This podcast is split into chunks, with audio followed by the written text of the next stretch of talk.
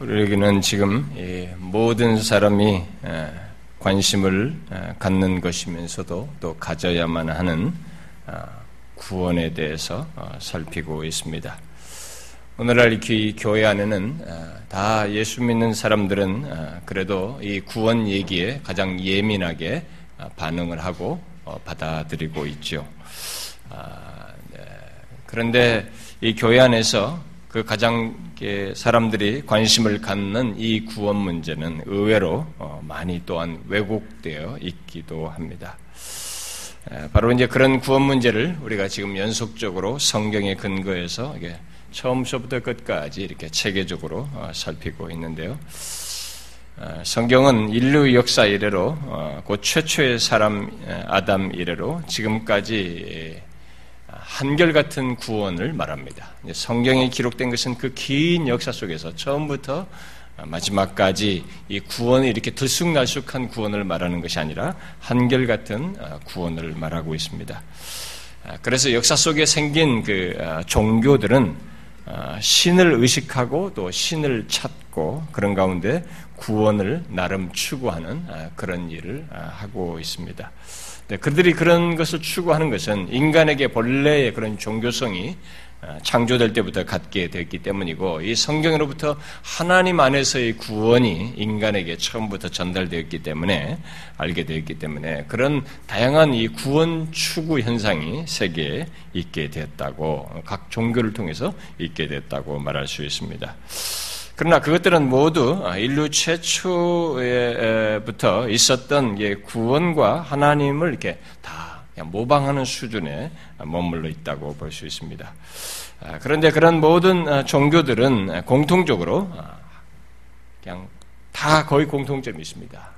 성경이 말하는 이 성경에서 말하는 그 구원이 아닌 그런 다른 구원을 이렇게 모방한 그런 구원들은 외형상으로는 인간이 어떻게 이렇게 해서 어때 어디에 어, 더 나은 상태로 간다든가 무슨 신은 신과 접한다든가 뭐 더 극락에 간다든가 더 높은 상태로 간다 뭐 이런 어떤 나름대로 있던 구원에 대한 얘기를 하지만 공통점이 다 있어요.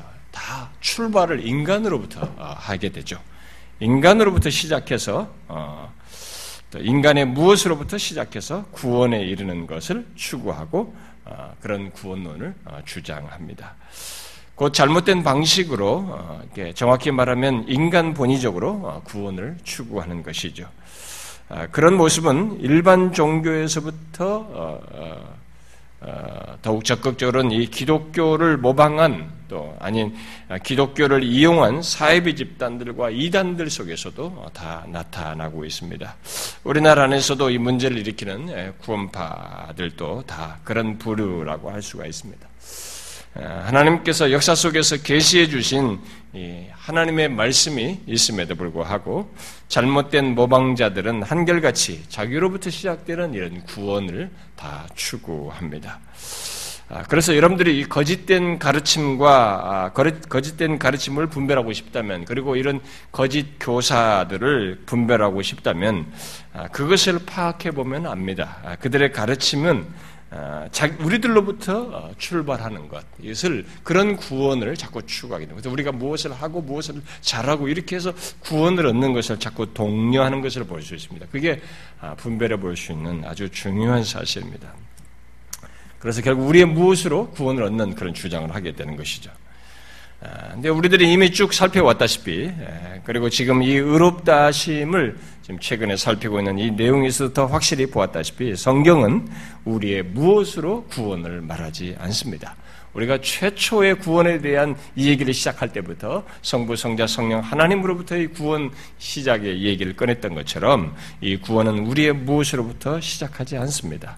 아, 그래서 우리가 이런 사실을 계속 염두에 두고 어, 성경이 우리의 구원을 어떻게 말하는지를 정확히 살펴봐야 합니다. 자, 우리가 최근에 살피고 있는 이 구원에 대한 말씀, 이 의롭다 하심은 그것을 더욱더 강하게 잘 어, 드러내는 것인데요. 의롭다함, 곧 이 칭의에 관련해서 우리가 최근에 몇 주 동안 살폈는데요. 아, 이 의롭다 하심에 대한 말씀을 들으신 사람, 여러분들 들은 사람들은 아, 그 어, 최근에 지금 몇 주 동안 이 내용을 들은 사람들은 그 내용들이 얼마나 중요하고 귀한 내용인지를 여러분들이 감지했을 것입니다. 아, 우리는 이, 아직도 이 의롭다 하심에 대해서 더 살펴야 할 내용들을 많이 가지고 있습니다. 제가 더 몇 차례 연속 이어서 아, 살피려고 합니다.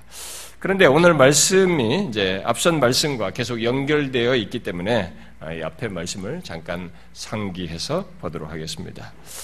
자, 여러분 지난주 말씀 기억하시죠? 음, 음. 제가 집에 가서 우리 아이들에게 아, 오늘 들은 말씀이 뭐냐면은 아, 누구는 잘하는데 누구는 거의 무슨 말인지 말을 못해요. 예, 참, 그 제가 너무 안타까워서 그 제가 그 잘 들을 수 있는 수준에 맞춰서 제가 설명을 잘 해야 될 것 같은데요. 아, 여러분들이 기억하십니까? 최소한 그 옛날 청교도들이 집에 돌아가서 그날 설교를 듣고 어, 같이 그걸 가지고 이렇게 아, 가족이 다 모여서 이렇게 카테키즘이죠. 우리가 우리가 소요리 문답처럼 하는 그 카테키 문답 형식으로 그 설교를 회고하고 다시 적용하는 그런 일을 이렇게 주로 아버지들이 이제 했었죠. 음, 그렇게. 아, 그래서 집에 돌아가서 우리가 그 들은 말씀들을 자녀들과 이렇게 한번 하는 것도 어, 서로가 나누는 것도 꼭 좋은 필요한데요. 여러분 지난주 말씀이 뭐였습니까? 아, 제가 이 지난주 말씀을 아, 시작하면서부터 저도 모르게 예, 이전보다 톤이 좀 이렇게 올라가서 계속 아, 전했는데 그것은 이미 제 안에 그 전할 내용의 내용으로 인해서 마음이 불탔기 때문에 아마 그랬던 것 같습니다. 뭐였습니까? 사실 굉장히 중요한 내용을 지난주에 얘기했는데요. 예, 앞서서 죄인인 우리들이 의롭다함을 받으려면 하나님의 법의 요구를 어, 충족시켜야 하는데 하나님의 법은 두 가지 요구가 있다고 그랬습니다. 긍정적인 요구와 부정적인 요구가 있다고 했어요. 다시 말해서 긍정적인 요구라는 것은 지켜야 할 법 조항이 있는 것이고 부정적인 요구는 이 지켜야 할 법 조항을 어겼을 때 뒤따르는 형벌이 있다. 이게 하나님의 법의 두 측면이다라고 했습니다. 아, 그런데 오늘 우리가 읽은 이 말씀이 아, 말하는 바대로 한 사람 아담에 순종하지 아니하므로 우리들이 죄와 사망에 이르게 된 것 같이 동시에 또 다른 한 사람 곧 예수 그리스도의 순종하심으로 곧 그의 모든 이 두 측면의 법의 요구에 아, 순종하심으로 우리들이 의롭다함을 얻어서 의인이 된다라고 하는 사실을 말하고 있습니다. 특히 지난주는 바로 그 말씀에서 우리들이 의롭다함을 얻도록 한 예수 그리스도의 순종하심이 구체적으로 어떤 순종인지를 살폈습니다. 자, 그게 여러분들이 그걸 잘 기억하죠. 그게 굉장히 중요한 내용입니다. 오늘도 제가 그 내용을 더 확장해서 연결해서 중요성이 중요하기 때문에 연결해서 얘기하려고 하는 것인데요. 무엇입니까? 그것은 하나님의 법의 두 요구를 다 충족시킨 순종을 하신 것인데 바로 우리로 의롭담을 얻도록 하기 위해서 그 하나님의 법이 담보하고 있는 하나님의 의를 세우신 순종이다. 이 표현이 중요한 것입니다. 누군가를 의롭다 하려면은 죄인이 우리를 의롭다 하려면은 우리에게 의의 조건을 충족시켜야 되거든요. 근데 그 의의 주, 조건을 충족시키기 위해서는 법을 충족시켜야 되는데 우리가 다 법을 어긴 자이에요. 하나님의 법을 다 어긴 자이기 때문에. 근데 그 하나님의 두 측면의 법을 긍정적 요구와 부정적 요구를 다 충족시켜서 한, 그 법이 근본적으로 담보하고 있는 하나님의 의를 결국 세우셨다. 그래서 하나님의 의를 세운 순종이었다라고 했습니다. 이 표현이 중요한 것입니다. 하나님의 법과 관련해서 중요하게 생각할 사실은 하나님의 율법을 통해 하나님의 의를 세우는 것이고 그렇게 하나님의 율법을 통해 하나님의 의를 세우는 것은 오직 한 가지 그 법에 순종하는 것 뿐인데 우리의 새 대표인 예수 그리스도께서 그렇게 하나님의 법에 완전히 순종하심으로 하나님의 의를 세우셨다라고 했습니다. 그래서 결국 예수 그리스도의 순종은 하나님의 의를 세운 순종이다라고 말을 했습니다. 우리들이 의롭담을 얻는 것은 바로 그 순종으로 말미암은 음, 의롭다함입니다. 바로 그것을 오늘 읽은 본문에서 18절 그 19절에서 말을 하고 있는 것이죠. 그러므로 우리들이 의롭다함을 얻는 것은 그리스도의 완전한 순종, 특히 그가 세운 의에 근거한 것이라고 하는 것을 잘 기억해야 됩니다.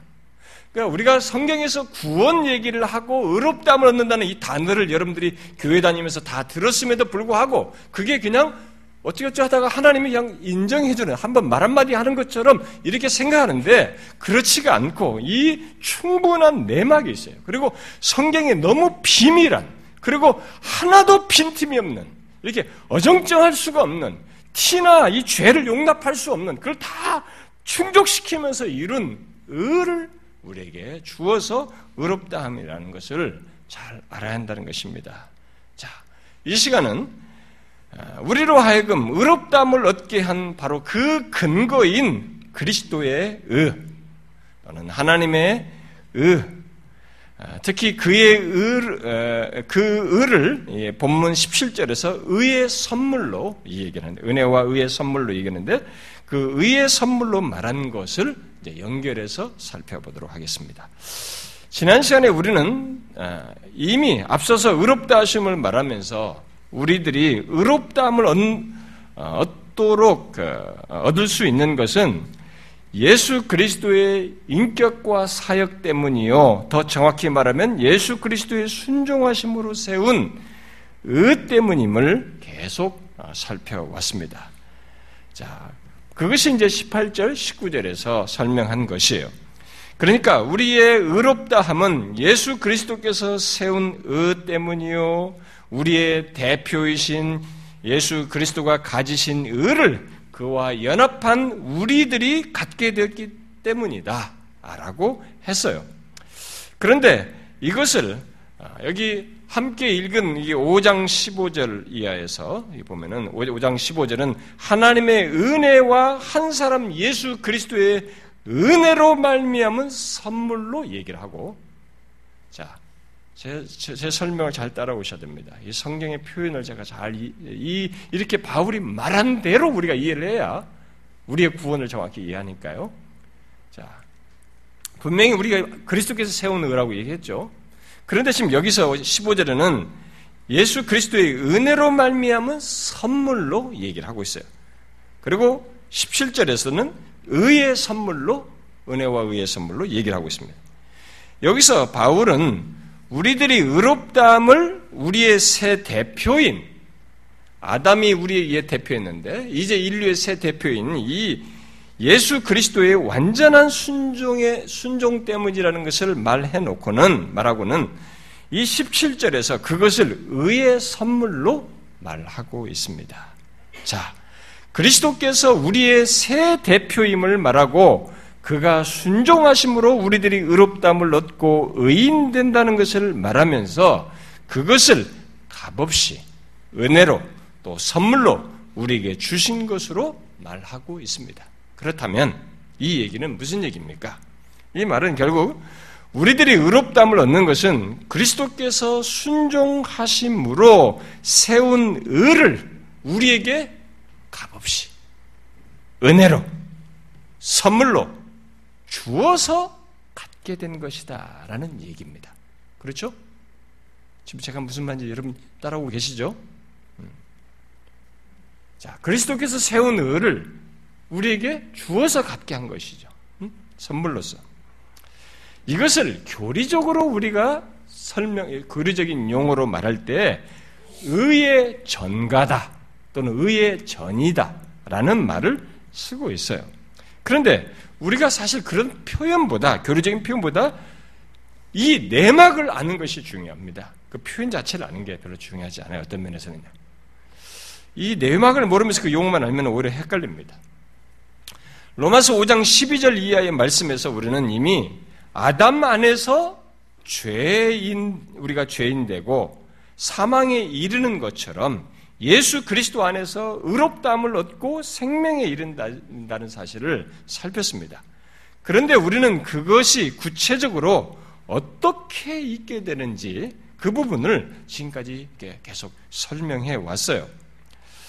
곧 그리스도께서 하나님의 법의 요구에 순종하심으로 하나님의 법이 담보하고 있는 의를 세워서 갖게 하셨다라고 하는 사실을 이렇게 연결해서 살폈습니다. 그리스도께서 우리의 새로운 대표요 머리이기 때문에 결국 우리가 그렇게 갖게 되었다라는 것을 이 5장 12절 이하에서 쭉 말하고 있는 것입니다. 결국 우리, 우리들이 그리스도와의 연합 속에서 그리스도께서 세우신 의가 우리의 것이 됨으로써 그렇게 우리들이 의롭다함을 얻고 아, 의를 소유하게 되는 이런 일이 있겠다는 것을 살핀 것이죠. 자, 그것을 그렇게 된 사실을 오늘 읽은 본문 속에서 의의 선물이라는 말이 이제 그런 아, 과정에 그것을 선물로 주었다는 사실을 표현을 하고 있는 것입니다. 자, 그리고 이것을 설명한 것이 이제 교리적인 용어가 의의 전가, 전이 이런 얘기예요.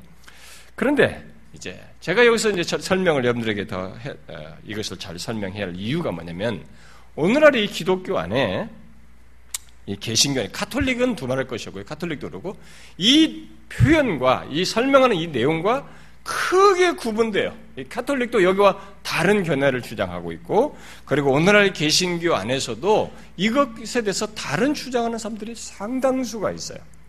상당수가 있습니다.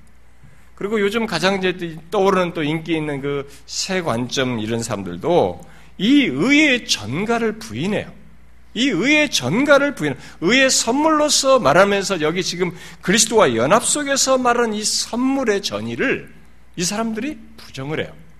음, 그렇기 때문에 이 부분을 우리가 잘 아는 것이 중요합니다. 그래서 여러분들이 사실상 제가 지금 이런 말씀을 설명을 하는 것을, 증거하는 것을 여러분들이 이해를 하고 그런 주장을 하는 것을 들었을 때는 분별이 되지만 이것을 여러분들이 모르고 들었을 때는 카톨릭이 말하는 거나 누가 말하거나 이런 얘기를 여러분들은 분별하지 못합니다.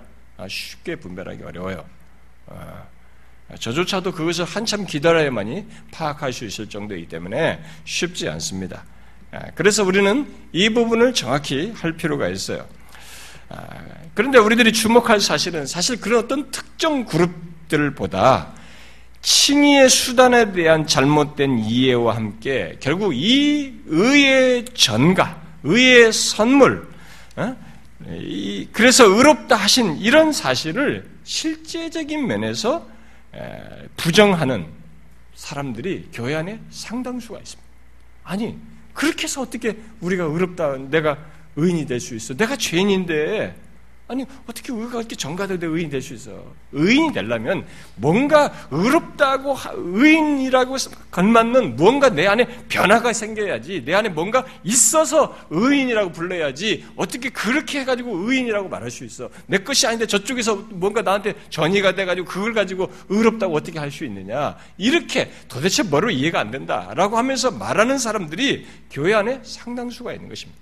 이 사람이 자기가 어떤 그룹의 카톨릭을 따르고 있는지 세 관점을 따르고 있는지 이런 걸 자신들이 모르면서도 자신들이 스스로 그렇게 말을 하고 있어요. 그만큼 성경에 무지한 것입니다. 우리는 성경이 말하는 이 의롭다 하심에 대한 이 그것을 의의 선물로 말하면서 그리스도 연합 관계에서 의의 선물로 말하는 이 사실을 정확히 이해해야 됩니다. 아, 사실 우리가 아, 오늘 교회 안에 사람들이 뭐 의의 전가라든가 이런 표현을 모르는 것 정도가 아니라 사실은 그 내용을 알지 못하는 사람들이 굉장히 많아요. 그런데 문제는 그것을 모르다 보니 다른 식으로 자신의 의롭다함을 생각을 한다는 것입니다. 다른 식으로. 그리고 잘못된 가르침을 분별 못하고 따른다는 것입니다. 아, 요즘은 그런 배경 속에서 이 개신교 안에 이런 새 관점론이 사람들에게 설득력을 아, 발휘하고 있습니다. 그러나 그들은 성경이 말하는 하나님의 의를 새로이 정의해서 다른 차원의 의롭다함, 그야말로 우리가 지금 말한 것과 같은 이 전가를 배제한 의롭다함을 설명하는 것입니다. 자, 그러면 그들이 하나님의 의를 이제 이 세관점 같은 경우에 우리에게 많은 사람들이 설득력을 갖고 있는 그들이 하나님의 의를 언약적인 신실함으로 정의하는데 그런 것과 달리 아, 죄인인 우리들이 어? 의롭다함을 얻는다고 할 때 그 근거가 되는 의, 그럼 우리가 지금까지 말한 이 의를 성경이 말하는 이, 이 5장에서 특별히 말하는 이 의가 어떤 의인가라는 것을 우리가 다시 한번 정확히 알 필요가 있습니다. 성경은 우리의 의롭다함을 말하면서 아, 우리들이 그렇게 우리들을 그렇게 하게 만든 그렇게 하게 의롭다 한 하게 한 그 의, 바로 그 의를 어떤 의인지에 대해서 분명히 밝히고 있습니다. 아, 우리는 그것을 성경이 말하는 바대로 어, 부가적으로 제가 설명할 텐데요. 그것을 정확히 알아야 됩니다. 아, 그러니까 그 죄인인 우리들이 의롭다함을 얻고 의인이 되게 하는 그가 어떤 의로 성경이 말하는지를 정확히 알아야 돼요. 이 새로운 정의가 있기 때문에 오늘날 새로운 정의가 이렇게 사람들이 더 설득력을 갖고 있기 때문에 제가 다시 이 부분을 부각시켜서 이 얘기를 덧붙이는 것입니다. 자, 여러분들이 지난주에 우리가 먼저 말을 했어요. 성경이 말하는 우리를 의롭다 한다고 할 때 그가 어떤 의인지 일단 대략적으로 지난주에 얘기했습니다. 자, 다시 앞에서도 제가 또 다시 부원을 했는데 요약을 했는데요. 다시 정리합시다. 이 의가 어떤 얘기? 우리가 의롭다 하다라고 할 때 그 의가 어떤 의라고 했습니까? 자, 정확 하게 이해를 하셔야 됩니다. 그리스도께서 그러니까 우리의 새 대표인 그리스도께서 하나님의 법에 긍정적 요구, 부정적 요구를 다 순종함으로써 모든 법은 법이 담보하고 있는 의가 있어요. 특별히 하나님의 법은 담보하고 있는 하나님의 법에는 의가 있는데 하나님의 법이 담보하고 있는 의를 충족시켜서 세운 의이다라고 했습니다. 결국 의리를 의롭다고 할 때 근거가 되는 의는 그리스도께서 이 땅에 오셔서 하나님의 법의 긍정적인 요구들, 곧 모든 율법들을 지켜야 할 모든 것들을 순종하시고 그렇게 사셨을 뿐만 아니라 우리가 범한 하나님의 법에 대한 부정적인 욕구, 그래서 당해야 할 형벌까지 다 담당하시는 순종을 하심으로써 세운 의였습니다. 자, 이 사실을 바울은 로마서 4장 끝부분에서 그리스도의 부활과 연관시켜서 우리를 의롭다 하시기 위해서 그분이 살아나셨다, 부활하셨다, 이렇게 말을 하고 있습니다. 그리스도의 부활과 연관시켜서 이것을 말하는 것은 그리스도께서 우리를 의롭다고 하시기 위해서 충족시켜야 할 하나님의 율법을 다 충족시키심으로써 구속 사역을 마치신 것을 부활을 통해서 확증했다라는 얘기예요. 만약에 부활이 없었으면 뭐 우리를 위해서 순종하셨다는데 이게 확인이 안 되는 거예요. 그 그래서 부활을 우리의 의롭다 하심과 연결시켜서 말을 하고 있는 것입니다. 그것은 결국 성부 하나님께서 그렇게 순종하여 구속 사역을 완수하신 그리스도를 살리심으로써 그리스도를 의롭다 하시고 그 안에서 우리 또한 의롭다고 한다는 것을 의롭다함을 얻게 하셨다는 것을 말하고 있는 것입니다. 그렇게 부활을 통해서 확증된 의를 우리는 구속사적인 의다 또는 획득한 의다 라는 말을 씁니다. 이런 표현을 왜냐하면 하나님의 법에 완전히 순종하심으로써 구속사역을 완수하여 세운 의이기 때문에 그런 표현을 쓰는 것입니다. 우리의 의롭다함은 바로 그 같은 의, 곧 구속사적인 의에 근거한 것입니다. 우리가 죄인인데 죄인으로서 의롭다함을 얻는 것과 관련해서 명확히 알아야 할 사실이 바로 이 의예요. 이 의입니다. 그리스도께서 순종을 통해서 구속 사역을 완수하여 세운 이 의가 아니면 죄인인 우리들, 죄가 있는 사람이 의롭다함을 받는 것은 가능치가 않아요. 그것을 말할 수가 없는 것입니다. 이 의가 아니면 우리에게 죄인에게 의가 전가된다라는 이런 논리나 말을 쓸 수가 없어요. 또 해서도 안 됩니다. 그래서 어떤 사람들은 하나님 자신의 속성인 의를 우리에게 주신 것으로 생각하는 사람이 있습니다. 그건 틀린 얘기예요. 하나님의 속성을 우리에게 주어서 속성인 의를 우리에게 주어서 우리를 의롭다는 거 아니에요. 잘 이해하셔야 됩니다. 오해하시면 안 됩니다. 그리스도는 우리에게 그분 자신이 가지신 신성의 의를 우리에게 주시지 않습니다. 그걸 감당할 자도 없고 우리는 죄인된 조건에서 얻을 수도 없어요. 그가 우리에게 갖게 한 은은 그리스도께서 인성을 취하고 오셔서 순종을 통해 구속사역을 완성하심으로써, 완수하심으로써 세우신 의요. 부활을 통해서 의롭다함을 받은 그 의이며 그야말로 성부로부터 받으신 의인 것입니다. 이것을 우리는 그리스도께서 구속사역을 마치고 부활하여 획득했다고 해서 획득하신 의라고 말을 하는 것입니다. 어쨌든 우리에게 나누어 줄 수 있는 의, 소위 전의, 전가할 수 있는 의, 선물로 줄 수 있는 의는 바로 이렇게 획득된 의를 두고 말하는 것입니다. 이 의는 그리스도 자신에게는 필요치 않은 의예요. 그분에게는 이것이 필요치가 않습니다. 왜냐하면 예수 그리스도는 우리들처럼 구원받는 과정을 가질 필요가 없는 분이고 우리처럼 의롭다함을 받고 의인이 될 필요가 없으시기 때문에 그렇습니다. 이 획득한 은은 오직 우리를 위한 것이 죄인인 우리를 위한 것이고 우리 죄인인 우리와 공유하기 위한 것입니다. 그러므로 죄인인 우리가 의롭다함을 얻는 것은 바로 그 의를 우리와 공유하시기 때문에 예, 예, 공유하시기 때문에 그런 것입니다. 바로 이 사실을 여기 로마서 5장에서는 하나님의 은혜와 한 사람 예수 그리스도의 은혜로 말미암은 선물 또 의의 선물이다라고 말하고 있는 것입니다. 그리고 이 사실을 우리가 앞에서 자주 인용했던 고린도후서 5장 21절에서 바울은 하나님이 죄를 알지도 못하신 일을 우리를 대신하여 죄로 삼으신 것은 우리로 하여금 그 안에서 하나님의 의가 되게 하려 하심이라 라고 말을 한 것입니다. 또 빌리보 3장 9절에서는 내가 가진 의는 믿음으로 하나님께로부터 난 의라고 말한 그 표현이 바로 이런 거예요.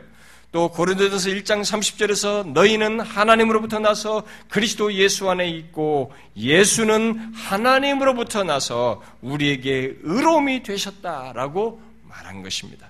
이 말씀들은 모두 죄인인 우리에게 그리스도 안에서 하나님의 의가 세워져서 그 의를 우리에게 갖게 됐다는 의미로서 말한 것입니다. 이것을 달리 설명하는 사람들이 있는데 그렇지 않아요. 하나님의 의를 얘기하면서 계속 이것이 그리스도 안에서 그리스도와 연결시키고 또 그것을 또 우리에게 연결시키는 것은 바로 이런 이 하나님의 의가 그리스도 안에서 세워졌기 때문에 그렇게 표현을 하고 있는 것입니다. 어떤 사람들은 지금 인용한 말들 속에서 의를 하나님의 의 또는 하나님으로부터 난 의라고 말한 것 가지고 그리스도 의와 다른 것이 아니냐 이렇게 말하는 사람도 있습니다. 잘 보면 그 내용들은 하나님의 의를 말할 때 그 안에서 바로 그리스도 안에서 하나님의 의라고 말하고 있습니다.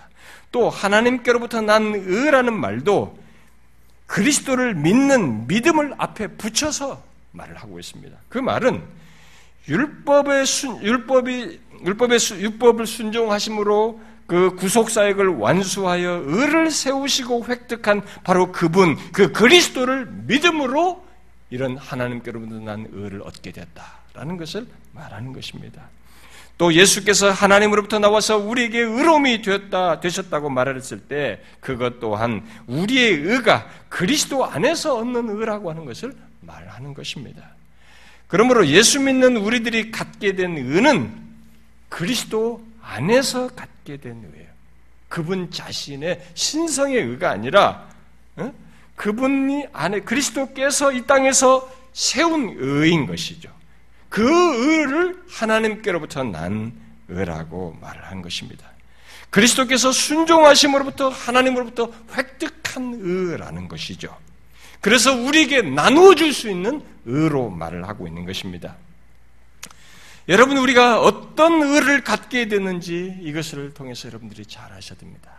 죄인인 우리가 의롭담을 얻고 의를 소유했다라고 할 때 그 의가 어떤 의를 갖게 됐는지를 정확히 알아야 된다는 것입니다.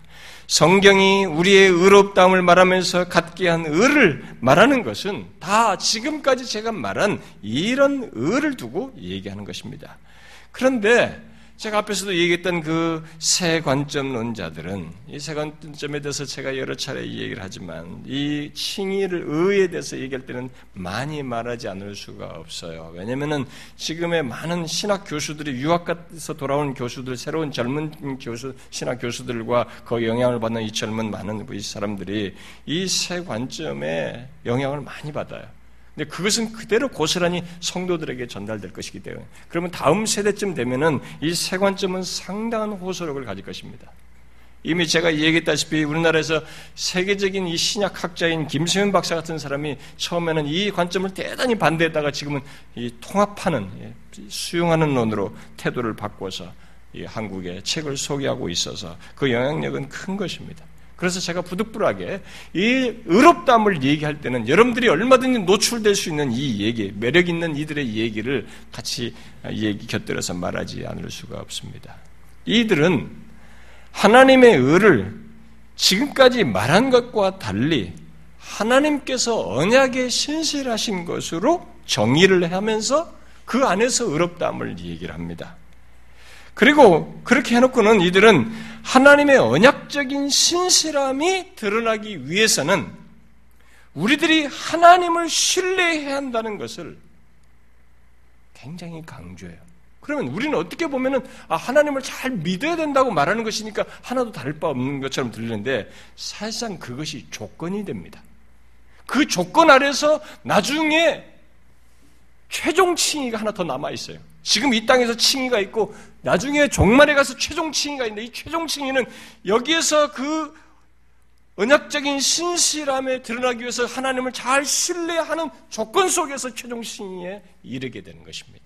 그러니까 결국은 우리들의 행위가 이 칭의에 기여하는 꼴이 되는 것입니다. 과연 이것이 성경이 우리의 의롭담을 말하면서 말하는 것인가? 또 성경이 말하는 하나님께로부터 난 의요 우리로 하여금 그리스도 안에서 하나님의 의가 되게 하신다는 그 말이 뜻하는 것인가? 이들은 자신들의 의롭다함을 말하기 위해서 특별히 로마서 그 로마서의 주제 성구인 로마서 1장 16절 17절에 언급된 의를 자기 백성의 실패에도 불구하고 하나님의 백성들의 실패에도 불구하고 그들을 구원하시고 자신의 언약을 반드시 이행하고 성취하시는 그 신실하심을 말하는 것이다. 라고 그 의를 그렇게 해석해요. 그러면서 루터 같은 사람이 그것을 가지고 그 의를 이전에 하나님의 공의의 그 속성으로서의 의를 생각하며 두려워했던 그, 그런 차원에서 설명은 아주 잘못된 것이다라고 탁 무시합니다. 그러면서 그 말씀에서 하나님의 의로우신 속성은 무시해, 배제합니다. 이 또 선물로서의 의 이런 것들을 이렇게 사실상은 배제하죠. 특별히 이 공의적인 속성으로서의 의를 알러지 반응을 일으키면서 거부합니다. 성경이 하나님께서 언약의 신실하심을 크게 강조하고 여러분도 제가 구약을 설명하면서 지금까지 언약에 대해서 굉장히 많이 말했습니다.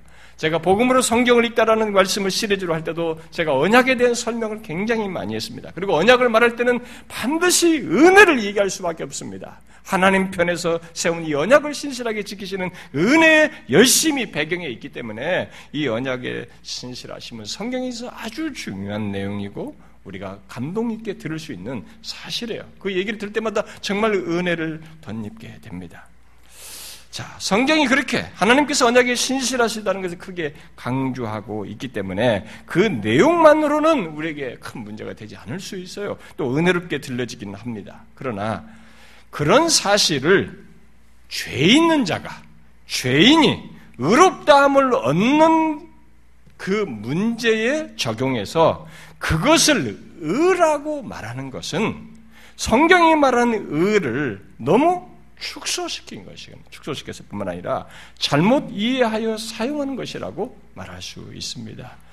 죄인인 우리를 의롭다 하시는 것은 하나님께서 언약에 신실하신 것만 가지고 되지 않아요. 큰 의미로서, 외형적인 틀로서 이런 표현을 쓸 수 있지만, 성경은 죄인을 의롭다 하시는 말할 때 언약적인 신실함, 이거 가지고 얘기보다는 더 구체적인 언약을 지키는 가운데 어떤 일을 하나님이 하셨는지 더 구체적인 내용을 더 생생한 의 개념을 우리에게 설명하고 있는 것입니다. 하나님의 법을 어긴 자를 의롭다고 하시기 위해서는 하나님의 공의로우심을 충족시키는 것이 있어야 한다고 어, 있어야 하고 그 죄 있는 자를 의롭다 할 의가 있어야 한다고 성경은 말하고 있는 것입니다.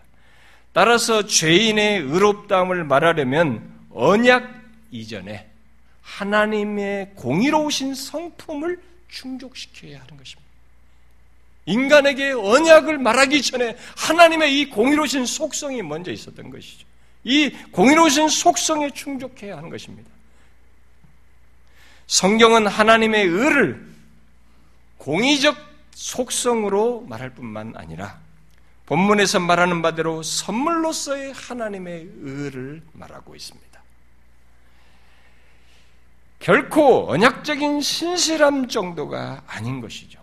특히 우리의 의롭담과 관련해서 하나님의 의를 말하려면 지금 제가 말한 이 두 가지 의, 곧 하나님의 공의적인 속성으로서의 의와 선물로서의 하나님의 의를 다 내포해야 하는 것입니다. 그러니까 성경에서 말한 하나님의 의는 새 관점론자들이 강조하는 것, 곧 창조에 나타난 문제에 대한 대안으로 언약의 신실한 것보다 하나님께서 앞서서 자신의 존재 속에 가지신 그 의, 공의적인 속성으로서의 의와 더 나아가서 바로 그 공의를 충족시켜 세운 의, 그리하여 선물로 주시는 의까지 포함해야만 하는 것입니다. 지금 제가 말한 설명을 이제 여러분들이 지난주 말씀과 연결시켜서 중요하게 생각할 사실입니다. 우리가 의롭담을 얻는 것은 바로 그런 하나님의 의의 이 두 가지 측면으로 제가 설명한 이 두 가지 측면에서의 하나님의 의를 다 포함한 의인 것입니다. 그러니까 성경이 하나님의 의를 말할 때 공의적인 속성을 속성으로서의 의를 말하는 것뿐만 아니라 선물로서 주시는 하나님의 의가 다 사실상 내포되어 있다는 것입니다. 우리의 의롭담을 말하려면 반드시 두 가지를 같이 말해야 하는 것이죠. 그렇지 않은 의롭다함에 대한 주장은 잘못된 것입니다. 그러면 어, 어떻게 그럴 수 있을까? 제가 아, 여러분들이 이제 이것에 대해서 좀 설명을 필요로 할지 모르겠습니다.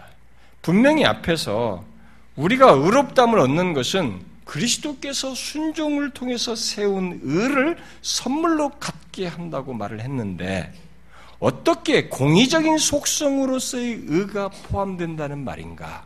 이게 도대체 무슨 말이냐라고 말할지 모르겠습니다. 자, 그것은 그리스도의 순종을 통해서 세운 의, 곧 우리에게 갖게 한그 의가 하나님의 공의를 충족시킨 의예요.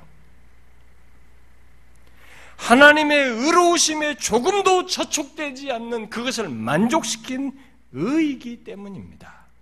예수 그리스도는 이 땅에서 사시는 것에서뿐만 아니라 십자가에 달려 죽으심으로 공의로운 하나님의 율법을 완전히 충족시키셨습니다. 그리고 그리스도께서 우리의 죄를 지셨을 때 공의를 따라 그 죄가 요구하는 형벌도 다 담당하셨습니다.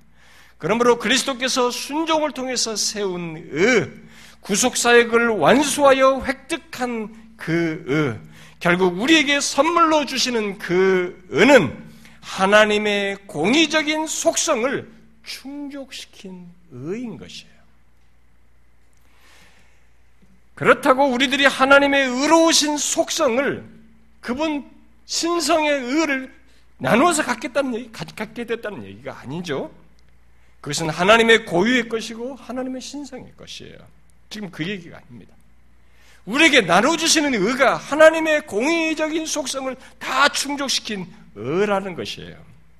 죄인이 우리에게 주어지는 의는 하나님의 공의를 충족시켜 그리스도께서 세우신 의, 획득한 의를 주시는 것입니다. 자, 이런 의이기 때문에 죄인인 우리를 의롭다 하셨을 때에 우리의 조건이 우리에게 허락된 그가 완벽한 의인 거예요. 흠이 없는 의인 것입니다. 바로 그 의를 우리들에게 선물로 주신 것입니다. 그것을 로마서 3장 24절은 그리스도 예수 안에 있는 속량으로 말미암아 하나님의 은혜로 값없이 의롭다 하심을 받았다라고 말하고 있는 것입니다. 여러분 우리들이 값없이 받은 의, 곧 의롭다 함은 그냥 대충 우리에게 있게 한 것이 아니라는 것을 정확히 아셔야 됩니다. 그것은 우리의 머리 대신 그리스도와의 그리스도의 완전한 순종, 십자가의 죽음까지 포함된 완전한 순종으로 있게 된 것입니다. 이 은은 하나님의 의롭다 하심 또는 공의로우심, 하나님의 의로우심 곧 공의로우심에 조금도 결함이 없는 의요, 조금도 어긋나지 않는 의인 것입니다. 그렇게 하나님의 공의로운 속성을 만족시킨 의를 우리에게 갖게 한 것입니다. 그래서 로마서 8장 말씀대로 그리스도 안에 있는 자에게는 그 누구도 정죄하지 못하는 것입니다. 심판자 하나님이 만족하신 의, 인정하신 의를 가졌는데 누가 정죄할 수 있겠느냐는 것이에요. 우리의 의롭다함은 하나님께서 언약에 신실하신 것 정도가 아닙니다. 그리스도께서 죽기까지 순종하심으로 하나님의 공의로운 속성을 충족시켜 세운 의요, 구속사적인 의로, 의에 근거해서 우리를 의롭다고 하시는 것입니다. 그래서 우리는 율법에서 난 의가 아니라 곧 우리가 율법을 지켜서 세운 의가 아니라 하나님께로부터 난 의, 곧 예수 그리스도께서 획득한 의요, 하나님의 법에 완전히 순종한 의를 소유한 자가 되는 것입니다. 예수 믿는 우리들이 자신의 구원에 대해서 확신할 수 있는 것은 바로 이같이 확고한 의 때문에 말을 하는 것이에요. 우리에게서 난 의로는 언제 무너질지 모르고 금방 우리는 결함이 드러날 것이 분명하겠습니다만 그리스도께서 완전한 순종으로 하나님의 속성에 일치하여 만족해 한 의, 그야말로 하나님께로부터 난 의를 우리들이 갖게 됐기에 우리의 구원에 그 누구도 문제를 제기할 수 없는 것입니다. 사단을 위시해서 그의 도구가 되어 우리의 구원을 흔드는 사람들은 우리의 무엇, 곧 우리들이 이루어야 할 의, 우리들의 온전지 못한 어떤 흠을 가지고 우리의 구원 문제를 이렇게 제기합니다만, 흠잡습니다만, 성경은 우리의 구원의 확실성은 우리의 무엇을 가지고 말하지 않는다는 것입니다. 무엇으로 말합니까? 바로 지금까지 말한 의를 가지고, 곧 그리스도께서 완전한 순종을 통해서 구속사역을 완수하여 세우심으로 우리에게 갖게 한 그 의를 가지고 말을 하는 것입니다. 그러므로 그리스도를 흠내지 않는 한, 또 구속사역을 완수한 그리스도를 의롭다고 하신 하나님을 흠내지 않는 한 예수 믿는 우리의 의롭다함은 흠낼 수가 없는 것입니다. 여러분은 이 사실을 알고 있습니까? 아니, 여러분에게 이런 놀라운 구원이 어떤 의미를 갖습니까? 자신을 이렇게 의롭다 하심으로 구원하신 이 하나님의 이런 구원 행동, 구원의 역사가 여러분 자신에게는 어떤 의미로 다가오느냐는 것입니다. 혹시 여러분, 여러분의 소모품, 인생을 살면서 여러분들이 쓰고 있는 소모품만큼도 못할 정도로 일시적인 무엇에 지납니까? 일시적인 무엇 정도밖에 되지 않습니까? 여러분이, 여러분의 무엇이 여러분들의 일생 속에서 어떤 것을 가지고 여러분들이 안심하며 안식합니까? 여러분들이 일상에 살면서 인생 중에 살면서 가지고 있는 어떤 것 정도, 이게 소모적인 어떤 것 정도로 여길 정도로 이 의가 여러분들의 기분에 의해서 들쑥날쑥하고 그리고 그것이 좋았다 나빴다 말하고 그리고 그것에 의해서 여러분들이 흔들릴 정도로 그렇게 값어치 없고 일시적인 소모적인 그런 의로 여기십니까? 혹시 여러분들이 뭔가 체험하지 않는 한, 또 뭔가 완벽한 삶을 살지 않는 한, 또 누가 보아도 괜찮을 모습과 조건을 갖지 않는 한 안심이 안 되는 그런 모습으로 여러분들이 자신의 의를 생각하십니까? 그렇다면 여러분들이 성경이 우리의 구원을 의롭다 하심으로 말한 것을 아직도 이해하지 못하고 있는 것입니다. 또 예수 믿는 자에게 의의 선물이 주어지는 이 우리들에게 주어진 의의 선물이 어떤 것이고 어떻게 우리에게 주어졌는지를 알지 못하고 말하는 것입니다. 여러분 예수 믿는 자들이 가진 의는 그래서 의롭다 한 것은 이 땅에 육신을 입고 오신 하나님의 아들 예수 그리스도의 존재와 삶과 그분이 십자가에 달려 죽으신 것과 부활하신 것만큼 사실적이고 가치 있는 것이에요. 우리들의 의는 그런 가치가 있는 것입니다. 우리의 의롭다함은 그런 가치가 있는 것이에요. 그래서 묻고 싶습니다. 여러분은 정령 예수 그리스도를 믿는 자이십니까? 그러면 여러분은 이 의를 분명히 성경이 말하는 바대로 이렇게 흔들릴 수 없는 의를 소유한 자인 것을 알고 있습니까? 달리 물어볼까요? 여러분의 존재와 삶을 가장 크게 흔드는 것이 무엇입니까? 자, 한번 생각해 보십시오. 여러분들의 존재와 삶을 가장 크게 흔드는 것이 무엇입니까? 무엇이 여러분의 존재와 삶에 가장 크게 영향을 미쳐서 기쁨과 슬픔을 갖게 하느냐는 것입니다. 제가 여러분들에게 그럴듯한 예화를 들어가지고 마치 이렇게 감성적인, 오늘은 인문학이 유행합니다. 왜냐하면 사람들이 게 정서적인 공백이 있다 보니까 이게 인문학이 타치가 되고 삶의 이 얘기를 자꾸 해주니까 철학적인 얘기가 그냥 즉각, 즉각, 즉각 이렇게 타치가 되거든요. 어, 그러니까 사람들이 거기에 상당히 이게 매료를 느끼고 어, 요즘은 인문학 강의를 일부러 들어 토요일 날마다 이 철학 강의 들으러 직장인들이 많이 모인다고 그래요. 제가 여러분들에게 감성적으로 타치를 해서 뭔가를 하는 문제가 아니고 여러분들이 이 자리에서 느끼는 무엇을 제가 얘기하자는 게 아니고 자, 여러분 자신의 존재와 삶을 가장 크게 흔드는 게 뭡니까? 지금까지 살아온 인생을 놓고만 보아서라도 그게 뭐였습니까? 그리고 현재 시제로 무엇이 여러분의 존재와 삶을 가장 크게 영향을 미쳐서 기쁘게도 하고 동시에 슬프게도 합니까? 그게 뭡니까? 여러분들이 이 시간에 다 말하지 않을 것이에요. 그러나 여러분들의 생각을 한번 해보십시오. 여러분들이 예수를 믿는 자로 있다면 이 질문에 대해서 답은 선명해야 됩니다. 만약 여러분들이 지금 기독교에 대해서 반감을 가지고 있고 무엇을 말해도 거부 반응을 느끼며 하나님의 말씀을 들으면서 툭툭툭 거부 반응을 어찌 그럴 수 있어? 자꾸 빈정대면서 받아들이지 않는 사람이라면 그 사람에게는 제가 줄 대답이 없어요. 이 질문은 그 사람에게 별로 쓸모가 없는 질문입니다. 그러나 정령 예수 그리스도를 믿는 자이면 여러분들은 이 질문의 답을 선명하게 가지고 있어야 됩니다. 뭡니까? 그게. 이 땅의 모든 것들이 우리에게 기쁨과 슬픔을 줄 수 있습니다. 그러나 여러분도 알다시피 그런 것들은 모두 자꾸 지나가 버립니다. 잠시예요. 금방 뒤엎어집니다.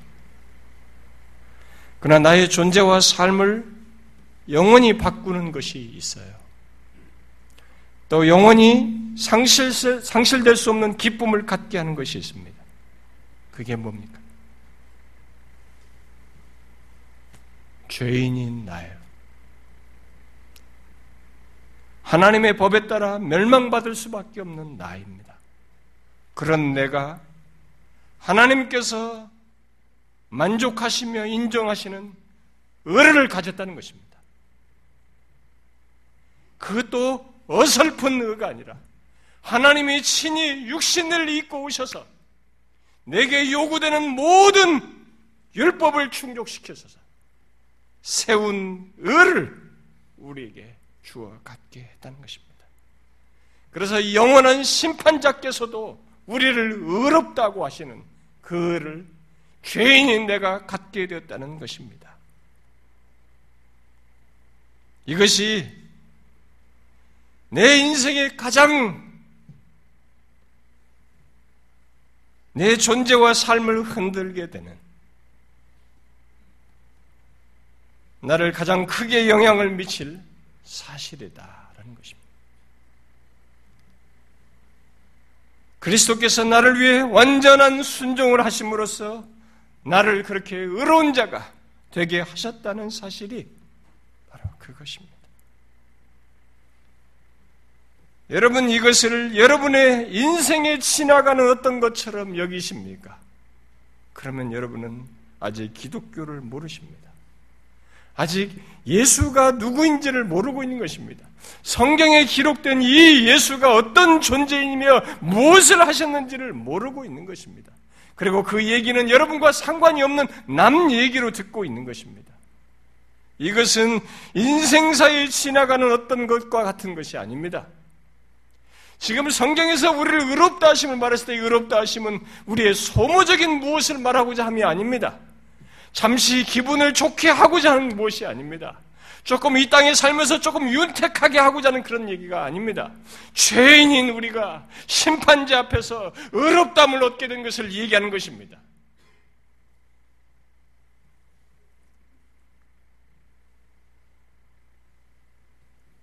여러분 중에 죽음을 소망스럽게 보는 사람이 있습니까? 이 세상에서 여러분들이 주변에 살면서 친구든 누구든 주변 사람들이 이 얘기를 한번 다 들어보십시오.